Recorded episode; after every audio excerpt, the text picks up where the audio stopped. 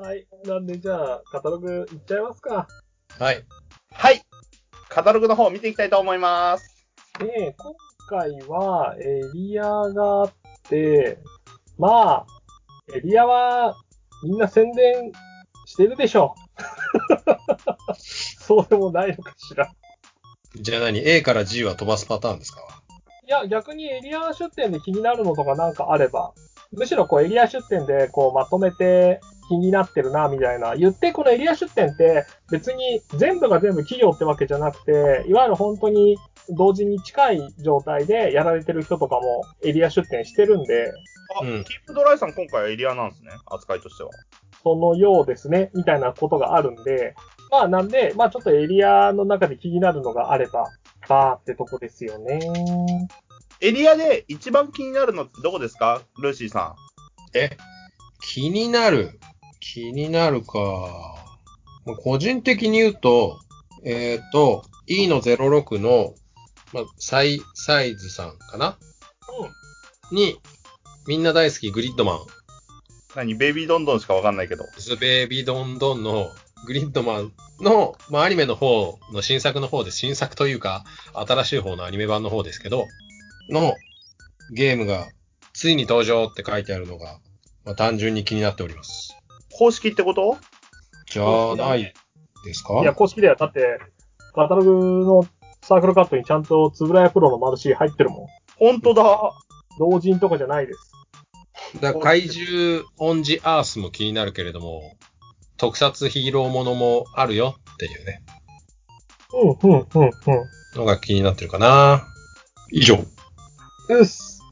エリアはね、そうね、本当にいろいろあるんだけど、まあ、個人的に気になってるのどこって言われると、やっぱ B の08のタクティカルゲームズさんじゃないですかね。B の08。59いやページですね。あ、劇団犬カレーさん。あの、窓マギの？あ、そうそうそう。あ、そうそうそう。あの、劇団犬カレーさんですね。この絵描かれるところですよね。やっぱりイラスト気になるよね。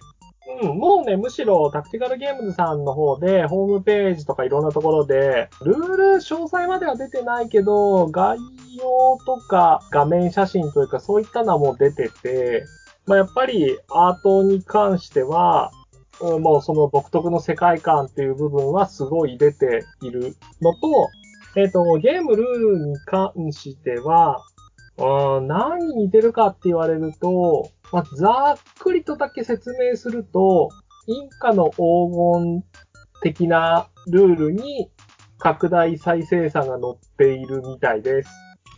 レースに拡大再生産が載っている？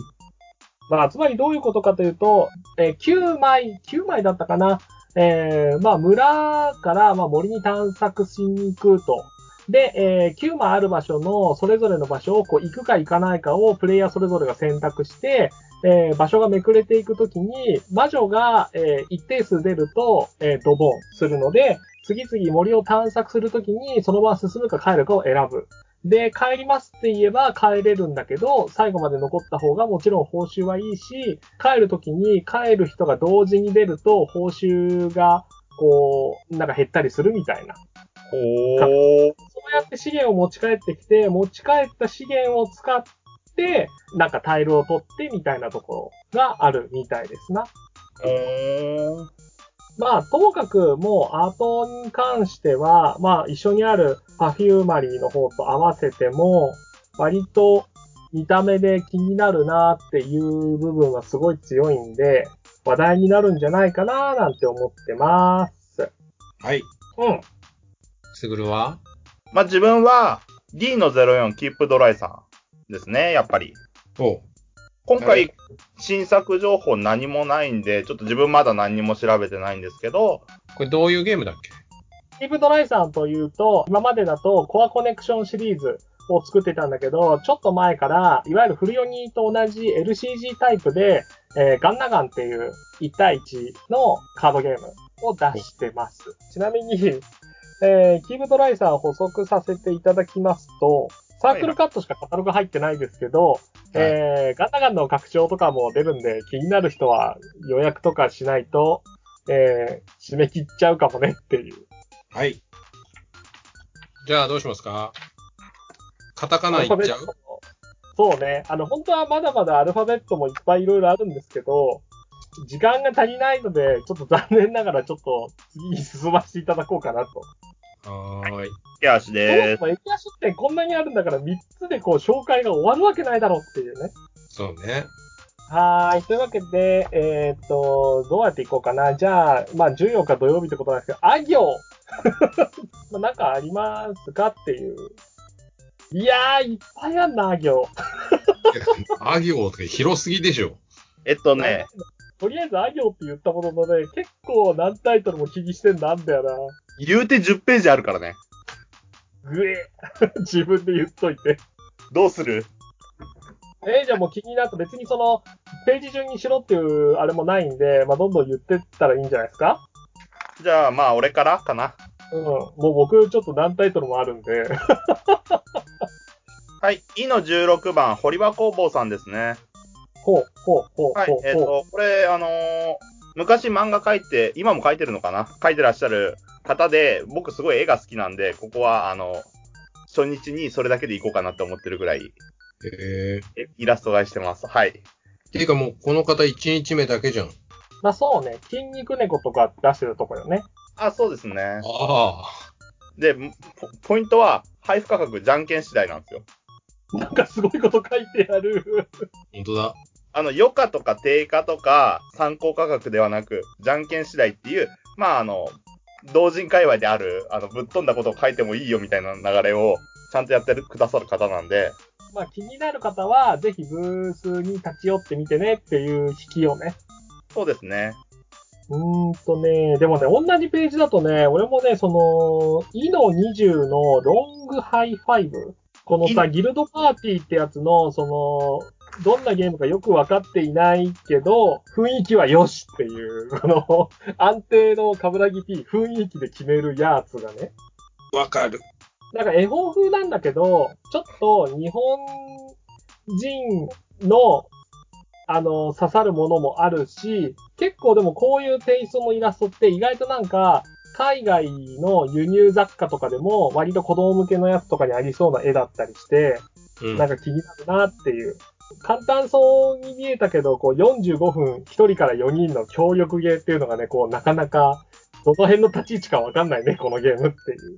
まあ、やや19。ってとこですわな。他なんかありますっていうと、まあ自分で言ってなんですけど、えー、イの11の、えー、全然サークル名が読めないです。スリーホッパーゲームズコンセプション。コンセプションさんか。このね、エスペライゼーション拡張エントロピーが、えー気になっておりますっていう。あ、なんかこれ聞いたことあるぞ。あれこれ聞いたことあるぞ、俺。カブラギ P がなんか言ってたぞ、これ。これかぶら、昔ね、基本セットを私遊んで面白かったんで、ちょっと拡張気になってるなーってとこですね。一択一プレイが終わる頃には、その択の人でしか共有できない経験、情報、そして言語体系が残るっていう体験はすごいなっていう部分がポイントですかね。まあ、詳細はよくわかってないんですけど、コミュニケーションゲームってことでしょ？コミュニケーションオモゲーです。オモゲー。まあ、それがね、面白いんで、ぜひぜひ、まあ、基本を遊んでない方は、これを機会に基本をまず遊んで、この経験にハマった人は拡張も、で、あの、買ってみたらいいんじゃないかなってとこですな。はい。うん。あとはね、なんかあったかな。そう、あの、操られ人形館さんも新作出るんで、ちょっと行きたいなと思ってます。あの02です。あ、あ、そうです。 Cat in the Box っていう量子系トリックテイクっていうやつですね。出た。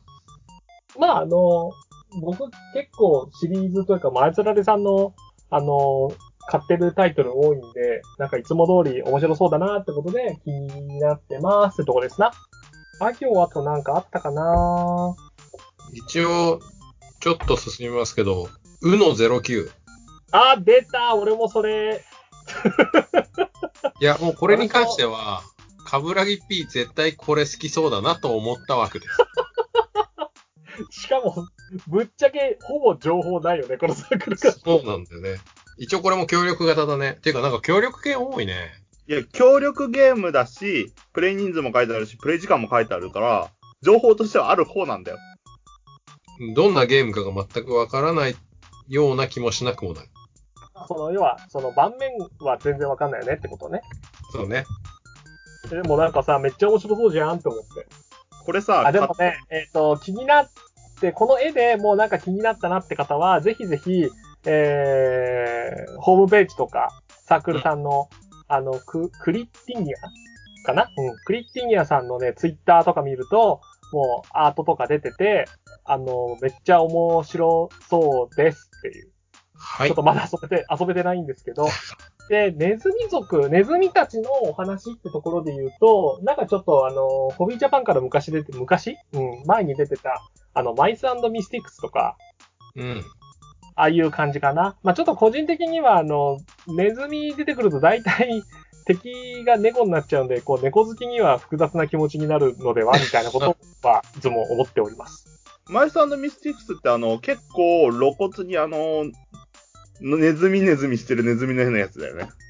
えっ、とね、敵が、敵のドブネズミとかは結構リアルなドブネズミみたいな。そうですね。こういうのに弱いですね。というところです。はい。あと、ア行。ア行結構あんだ。俺、まだ気になるとあるな。いや、アギオだってあの、まあ、フレンあ、ペースが多いのか。そうそう。で、シュレディンガーゲームズさんとか、美味しいタニシさんとか、あとまああるも、んね絵の20の秋葉原集会所ゲームズさんとか、そ れ君がお世話になってるとこやないかーい。お世話になっております。ゲームのルールわからんって言ってインストよくしてもらってます。そこでも君、投げとんのかい。投げてる。今日のウリーマンモスも投げてきた。えっとね、あとね、うのね、佐藤ファミリアさんもね、なんかちょっと、デパートビルダーって面白そうじゃないですか？っていう。うん。なんか、このドットキャラっぽい感じとかが、ザ・コンビニっぽいなって。じゃあ、コンビニえ、でもなんかさ、ちょっと昔のゲーム感がない、これ。がわかりますよ。わかります、それは。えっとね、だからその佐藤ファミリアさんのデパートビルダーも気になってるし、えっとね、その隣の隣ぐらいになりそうな、ウーの15のね、ワームスさんもね、ビジュアルはすごい。うん。う、う？うん。ウウーのーの15のワームスさんは、えっ、と、エクストリーム将棋とか、結構その独特というか、あの、一点物感っていうか、まあ、このサークルならではみたいなのを多く作ってて、そのなんか、適当に量産ができない感じのコンポーネントが多くて、今回のワームスも、これね、動画でね、ぜひ見てほしい。ツイッターとかで動画上げてるんだけど、この、芋虫みたいなコマが、これ繋がってて、指で押して動かせるんで、おー。その辺をね、ぜひね、動画で見てほしいのと、あと、ゆえになんかこうカードだけとか、そういうコンポーネントじゃないんで、そんなに量産は効かないタイプのゲームよねっていう。そうね。だって50個くらい持っていける予定ですっていう、すごいざっくりなこと書いてありますけど。うん。だから、ぜひぜひ、まあちょっとね、このサークルカットがね、白黒ってのもあって、なんかこう、今一つちょっと見栄えがもったいなくて、ぜひね、このワームスブースのサークルと、サークルのツイッターとかぜひ見てもらうと、芋虫がくねくねしている、あの動画見ると、こりゃあ他のボードゲームじゃ見たことねえぞって感じのビジュアルになるんで、うんまあ気になる方はチェックしてみてくださいってところですな。はい。あとは、あとは、絵の07シュレディンガーゲームズさんです。はい。はい。あの、スターライトステージ、これあの、拡張セット新作ですね。うんうん。はい。まあ、スターライトステージわからない方は、えっと、調べてください。はい。急に投げやりだな、おい。あとは？えっ、ー、とね、A と O もすごい結構あって、A だと、スタジオ GG さんの新作も面白そうなんですわ。どこ？羊と花畑。絵の24、スタジオ GG さんですね。?24。まあ、カルカソンヌっぽいような感じもするけど、まあ、ただそれだけではなさそうなので、タイルゲーですね。スタジオ GG さんはこう、結構、簡単だけど、うんゲームの遊び口が簡単なだけで、えー、実際は考えることとかめっちゃあるから、果たしてこれは軽ゲーなのかみたいなゲームが多いです。なんか、なんかちょっと、ちょっとけなしてる感出て、ごめんね、そんなことないのよっていう。あの、はい凶悪なものとかね、そうよね。あ、そうだね。あれ二人用であんなカード少なくてゆるゆるのイラストなのに実際遊ぶとかなりガチっていうのはこう、すぐるくんならわかるよね。えっとね、システムの話しなすと長くなるからやめよでもあれさ、軽ゲーかって言われると君悩むでしょ。う。いや、か、うーん、ルールインス、うん、ルールインストで軽いか重いかって、何をもって軽いなのってなるそう。だそういうね、軽ゲーとは何かっていうのをこうね、改めて考えさせられてしまうゲームなんですよ。まあそんなところの新作なので、こう一概に簡単そうに見えるから、本当に簡単なのかどうかは遊んでみないとわからないってことで、まあ気になるからチェックしてみてくださいってとこですな。そういう発見があるのがゲームはいいところですよね。うんうん。でね、オーダーと、あと、あそこ、青春、青春工房白百合さんか、オの01の、あのーラストダンスは私にってゲームを出していたサークルさんの新作。うんうんうん。あのー女の子とかがちょっと影っぽくなってて、あのー30代以降のアニメファンとかがちょっとドキドキする感じのビジュアル。なんての？その、ウテナ的なね、まあでも、タイトル的にはどちらかというと、森美先生だね。そうだね。まあ、この辺も気になるし、あとね、一番、えー、なんか、行列できるんじゃないのって気もしてるのが、大野05の宮野佳也さんのとこですな。宮野佳也と、えー、モブプラスのとこですよね。うん。これ人気出るでしょ。受け攻めのところ？あ、まあそうね、あのー新作ではなくて、受け攻めを出していたところの、えー、サークルで、今回はまた別で新作があるよってとこですな。え？ゲーム販売は間に合いませんって書いてありますけど。ほっ なんかね、サークルカットに詰め込みすぎなんだよ、みんな情報を。詰め込むところは。詰め込まないところは詰め込まなすぎるんだ。なんと、本当だ。よく見るとゲームマ発売が間に合わないって書いてある。もしも勇者がいるのなら、なんていう悲しみ。え、あの、新作落ちましたをもうカタログでやるっていうスタイル。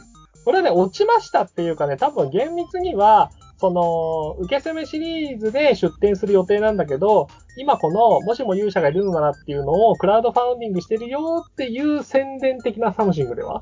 おー、なるほど。あ、ちなみにクラウドファウンディング、あの、10月末で終わりなので、なので、じゃねえわ。おそらく、おそ俺がらくこれが放送してる頃には終わっている。おそらくじゃねえわ。だって、今回、えーまあね、その FGO とかをやっている方にはおなじみの方がアートやってますから、そうですね、リオ先生が。っていうか、ボードゲーマー的には、ナッツメモ？そう。ただね、夏メモは、リオさんの絵ってね、箱のパッケージだけだったんだよね。確かに。そう。それが今回はなんか全面的に各キャラ、リオさんが書き下ろしてるって考えると、まあ、ちょっとファンは気になっちゃうのではってとこですよね。まあ、ただ、あの、ゲームまでは発売しないってこうちっちゃく書いてあって、多分これを探しにブースに来ちゃう人いるんじゃないかなって今思っちゃった。まあ、現に俺が勘違いしてたしね。はい。じゃあ、次いいっすか。家業、え家業いっちゃう？いや、おの15。お何何？えーっと、読み方がわからないです。ノットゲームさんかな。なんかね、そんな感じするね。K 発音しないっぽいよね。ぽいだけですけど。あの、タイトルに関しては、いろいろあるよね。読まないんだったり、このドットを読むとかいうパターンもあるし。え、これ結構絵もなくてシンプルな感じのサークルカットだけど、ルーシーさんは何が気になったんだい？いやもう文章が矛盾してるんですよ。手札の色を揃えたら勝ちですが、手札の色を揃えたら負けって書いてあるんですよ。で、右下に色揃える系カードゲーム。アラインっていうね。5分から遊べるゲームらしいんで、まあ、見に行きます。そうね、これは見に行って確かめないと系ゲーム。えて感じ。以上、語ること他なし。はーい。とりあえず、あ行だけでもこんなにいっぱいあるぞっていうことが分かりました。はい終わんねえな。やばいね40分かかってやっとあだよ。なぜとりあえず家業家業もなんかいろいろあるよね。全部もうこ作らないれ。同じこと言ってるわ、それ。カブラギ P が壊れたように何行はいろいろあるよねっていう回いです。やね、あのね、あのーまあ、こうやってカタログをね、実物を目にしてこうパラパラめくるじゃないですか。で、ゲムマ自体もさ、正直久しぶりじゃん？はい。なんかさ、やっぱカタログ見てるだけでテンションが上がっちゃうんだよね。いいと思う。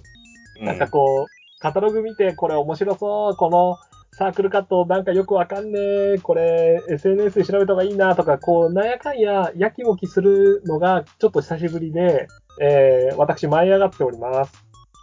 家業ね、わっしゃー、あれだね、かの24、ボドゲームさん気になってるんですよ。うん。ほうほうまあ、ボドゲームさんといえば、ピクテルがイメージとしてあって、まあ僕は個人的に好きなあの雪玉ゾンビとかもそうなんですけど、はい。今回のこのね、えー、ボドゲームさんのサークルカットの右側にある、しりとり44っていうゲームがあるんだけど。これがね、なんかすごい面白そうで、まあ遊んでないんだけど、ちょっと前に YouTube のテレゲーム研究所だったかなとかでもなんかプレイ動画上げてたみたいなんだけど、まあテレゲーム研究所で動画が上がってたってことなので、いわゆるオンラインでも遊べる協力ゲーですね。うん、うん、うん。ちょっとサークルカットが全然何にもわかんないんだけど、えっ、と、50音の表があって、まあひらがなのね。はい。で、しりとりをするんだけど、例えば、最低3文字からだったかな？とかなんで、なんか適当に、まあ、例えば、K のところからスタートして、ゲームマーケットって、しりとりで言ったら、うん。えっ、と、確か、とかな？その最後に使った言葉の、えー50音の表の上に、な、チップを置くんすよ。ほう。で、次はとから、えー、またスタートしてって言って50音使っていくと、どんどんチップを置かれていくんだけど、1枚目が多くて、2枚目でそのチップをひっくり返すと。で、ひっくり返ってしまった単語はもう使えない。なるほど。なので、要は、どんどん、えー使える単語に制限がかかっていく協力型しりとり。で、これを、えーリアルタイム10分でやるっていう。まあ、つまり、悠々白書ということですね。どういうこと？タブーゲームをご存知ない？あのね、これね、世代がバレるやつじゃないですか？なんか他にもあるよね。この、その、54表でうんぬん言ってはいけない単語が増えてくなんちゃらみたいなの。僕らの世代は完全に悠々白書なんですけど、え、ちょっと何？悠々白書って何？いや、あの、熱いと言ってはいけないのやつでしょ？そうそうそうそう。最後、クラマと戦うやつ、カイドウが。ちょっと待って、俺ら同世代じゃないの？逆に知らない方が驚きだよ。潜水編っていうか、テリトリー編っていうか。悠々白書は知ってる。はい。これ引っ張ってもあれなんで、次はい。まあ、そんな感じなんで、ちょっと悠々白書とか読んでて、あの辺のテリトリーの下りが好きな人とかはちょっと気になっちゃうんじゃないっていう、なんか協力型しりとりゲームだそうです。はーい。あとね、全然わかんないんだけど、木の21のウサパゲームズさん？うん。なんか、なんかき企業っぽいぐらい一応しっかりとしたサークルカットだよねと思って。確かに。どこ？でしかもなんかさ、ドラゴンのコマ入ってるっぽいじゃん？ぽいですね。おリアルーっぽい、手番なし、リアルタイムお通りの協力ボードゲーム。また協力ゲーだ。協力ゲー多いな。うん。コロナの影響ですかね。どうだろうね。わからん。なんかみんなで協力して、次女みたいな感じ？だからね、どんなゲームかはね、まだ全然調べられてないんだけど、ちょっと面白そうだなっていうのと、同じく、まあ、カタログで言うと同じページだけど、区の01のノスゲームさんももはやなんていうかこう、ゲームであり、あり、工芸品でもあるみたいな。ノスゲームさん最近そっち方向ですよね。デいザイン。やでも今回もこのノスゲムさんのサークルカットだけだとね、今一つなんか伝わらなくて、これはぜひね、そのノスゲムさんのツイッターとかで、なんかこのカラフルなカラーの状態の動画をね、ぜひ見てほしい。何これって思う。すごすぎて。何これって。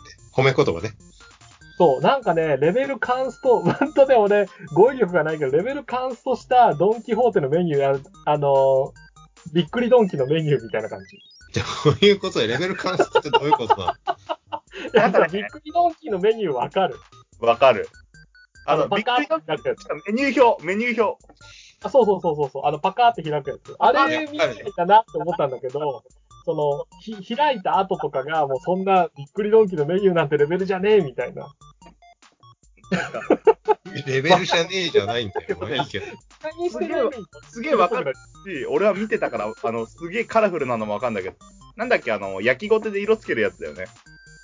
そう、だウッドバーニングとかをさ、こう、なんか、持てる技術をそれでぶつけてますみたいな。その結果なんか、方向性が違うなってなってきた、俺は。いい意味そう、でねな。んかね、もう一般、一般ブースでいいのかなみたいな。ただね、VT がもうネタフェスなんですよ、一人。すいません、あの、すごい褒めてるのはわかるんだけど、全部いい意味でなんだけど大丈夫か？いや、大丈夫だと思ったけど。いや、なんかやっぱさ、もうさ、古典みたいになっちゃってるんだよね、もうね。あ、アートの域というか。そう、ノスゲームさん何がすごいって、もうカエルのマークなくなったからね。あ、本当だ、今回載ってないわ。そんな感じで、あの、毎回ノスゲームさんのところはやっぱりあの、固定のファンとかもいるし、あのまあ、ただこれはね、ぜひゲームマーケットという場所に来たのであれば、買う、買わないとかは別にしても、このノスゲームさんの作品はね、一回実物を見てほしいというのはある。なんかこんなこともできるんだ、すげーってなるんで、絶対。はい。はい、他、他家業あるでやんすか？区の02、小熊工房さんですね。はい。あ、小熊隣やん。あ隣です、はい。小熊工房さんといえばうん、あの、バベルで有名ですが、うん、ヒクトルーンとかね。うんうん、あ、そうですね。今回、グルリポ、あの、ワードを使って、同じワードを使わずにグルメリポートするグルリポ。うん。コミュニケーション系のワードゲームなのかなっていうことでちょっと気になってます。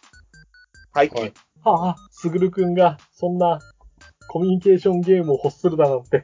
特にこの昨今で語彙力が貧弱になってる日本人として、あの、急に日本人をディスり出したの？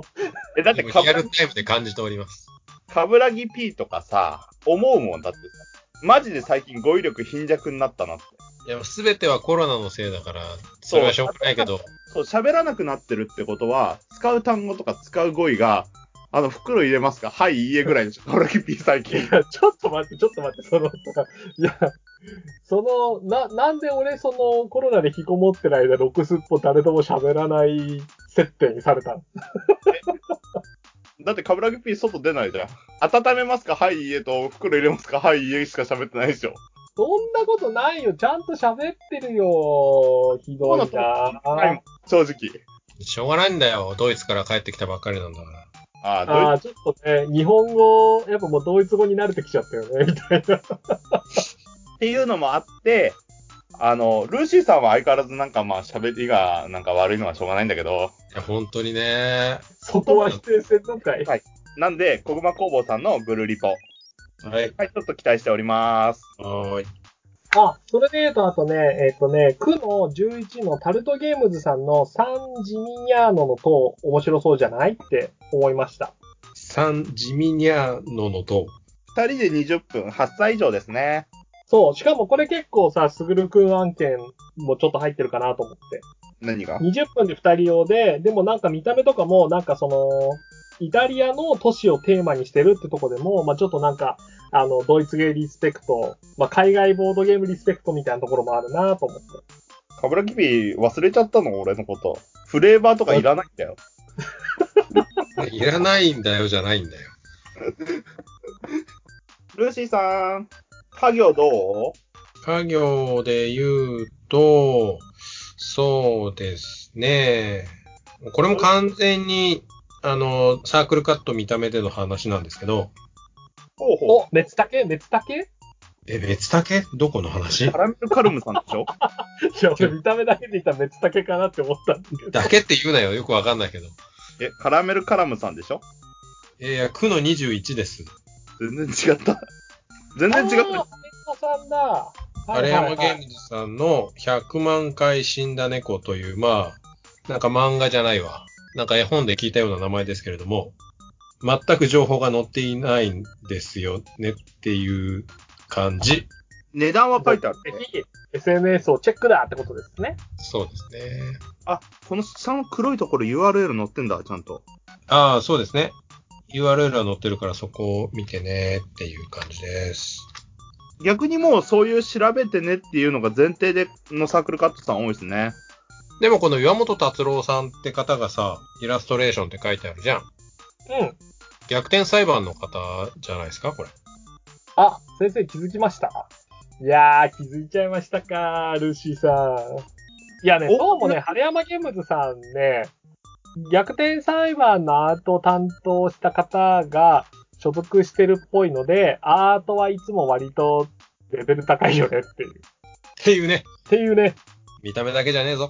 個人的には、その、猫とその死をテーマにしちゃってるから、純粋に猫好きが、猫可愛いの気持ちのまま遊べるのか、こう、猫がただただ死んでいくの猫好きにはつらーってなるのか、だけ気になってます。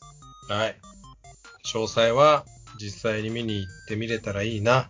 あ、爆災オブザ・デッドのところじゃん。せやで。はい。えー、じゃあそんなこんなで僕は、コノ03のインベードさんの滅竹ですよ。滅竹。やっとここまで来た。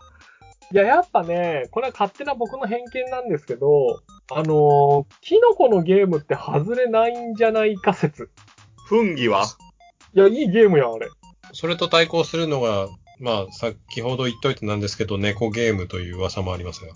いや、猫ゲーは、猫ゲーはちょっと外れ。ちょっと小声になっちゃったけど、数多すぎ問題。猫ゲーはね、やっぱね、数が多いのとね、ちょっと猫ゲーにはいろいろ言いたいことはある。逆に。え、ごめん猫ゲー、話が、話がずれた。戻そう。なんでかぶら戻そう。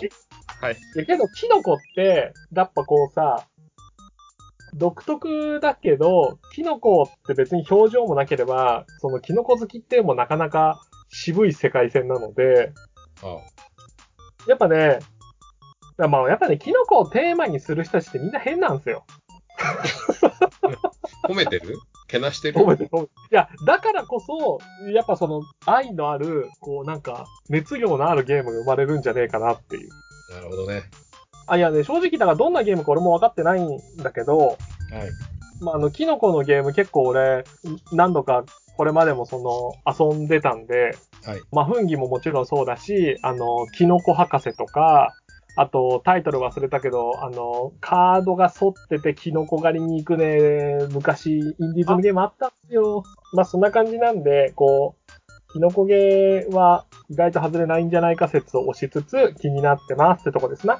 あとあれよ、この053のヤクの小屋ですよ。お役の子や。これはあのシンプルな二人用の確か、E カードリスペクト的な感じのゲームだけど、このサークルさんって、マーダーミステリー狂気山脈のとこなんで、あ、そうなんですね。そうです。狂気山脈、あれのサークルさんなので、まあ期待していいんじゃねえかなっていう。まあちょっとマーダーミステリーネタバレしちゃうから、狂気山脈って何やねん話せないけど、昔ホビージャパンから出たボードゲームではなく、クトゥルフの原作小説でもなく、まあ、狂気山脈というタイトルのマーダーミステリーですね。はい。しかもオンラインでできる。ほー。そうね。まあ、そこのゲームで雰囲気もなんか良さげでね、確かね、これちょっと確証ないんだけどね、カード、確かね、結構かっこいい、えーカードで、材質もただの紙じゃなかったかもしれない。ちょっとすいません、うろ覚えなんで、ぜひ実物見てみてください。うろすぎる。こんだけあるとうろ覚えもいっぱいあるよねってこと。確かに。でね、こっから先がね、ちょっとね、マダミス祭りになるのよね。やっぱりあれですね。今流行りのマダミスト。そうね、マダミス今回多いもんねっていう。でもさね、、一徳って書いてあるやつがね、マダミスなのか正体陰徳ゲームなのかがこう混ざってるっぽいので、うん。まあそこだけちょっと買う際は注意が必要かなっていう、その陰徳って言っても、えーいわゆる正体陰徳ゲームうーにも、マーダーミステリーも入ってるし、おそらく人狼も入ってるし、なんで、そこはね、事前の確認は必要だと思います。ただ、マダミスに関しては、ほとんどの人マーダーミステリーですって書いてあるんで、まあ、書いてやぜひぜひ。わかりやすくていいよね。あ、ここは確定でマーダーミステリーなんだ。絶対に行こうっていう人が当然分かれるだろうし、正体陰徳ですって書いてあると、何系の正体陰徳なのか、まあ人狼系なのか、マーダーミスなのか、それともそれ以外なのか分かりづらいし。なるべく情報は欲しいよね。なんで、アークルカットに足りない情報は、ゲームマのページや SNS をチェックしようってことですな。で、さらに言えば、ウォーゲームとか、あとはなんだ？シナリオ系 ?TRPG か。TCG、TRPG が続くけど、すごい話ぶっ飛ばしていいですか？はい。スの06番。うん。竜の皮全部剥ぐってすごいサークル名だね。確かに。以上。牛、ヤギ、トカゲ、エイ、様々な皮があります。あ、ダイストレーとかポーチ屋さんなんですね。以上。使うかどうかは任せます。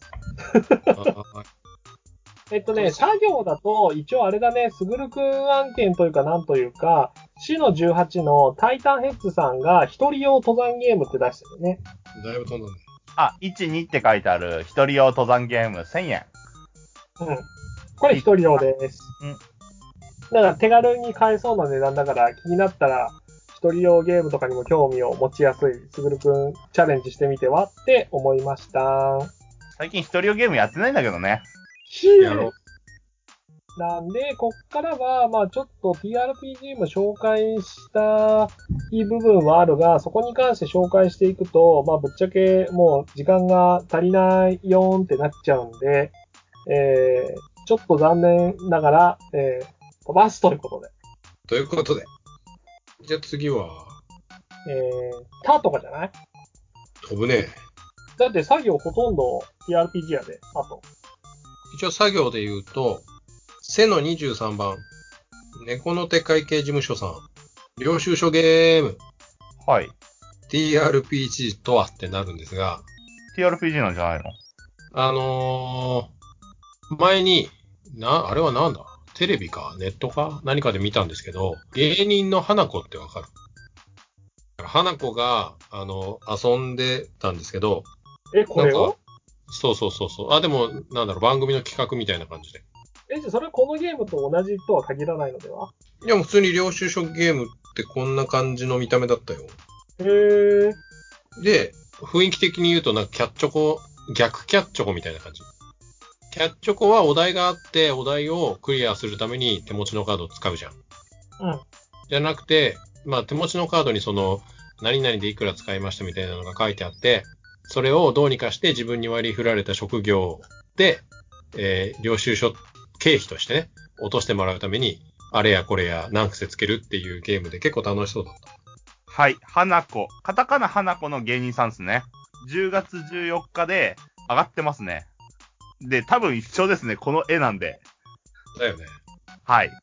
うーん。じゃあまあ芸人の花子さんが遊んだ動画も上がってるようなゲームなんで、まあなんか TRPG の島に配置されてて、ちょっともしかしたらスルーしちゃう人も出てくるかもしれないから、気になる人は TRPG じゃなさそうなんでチェックしてみてはってとこですかね。って感じ。まあ、あれですけどね、それこそキャッチョコが近くにあるから、まあ似たようなくくりです。あ、逆本当キャッチョコが TRPG になってるんで、ロールプレイの部分を重視してるんじゃないですか？まあそうかもね。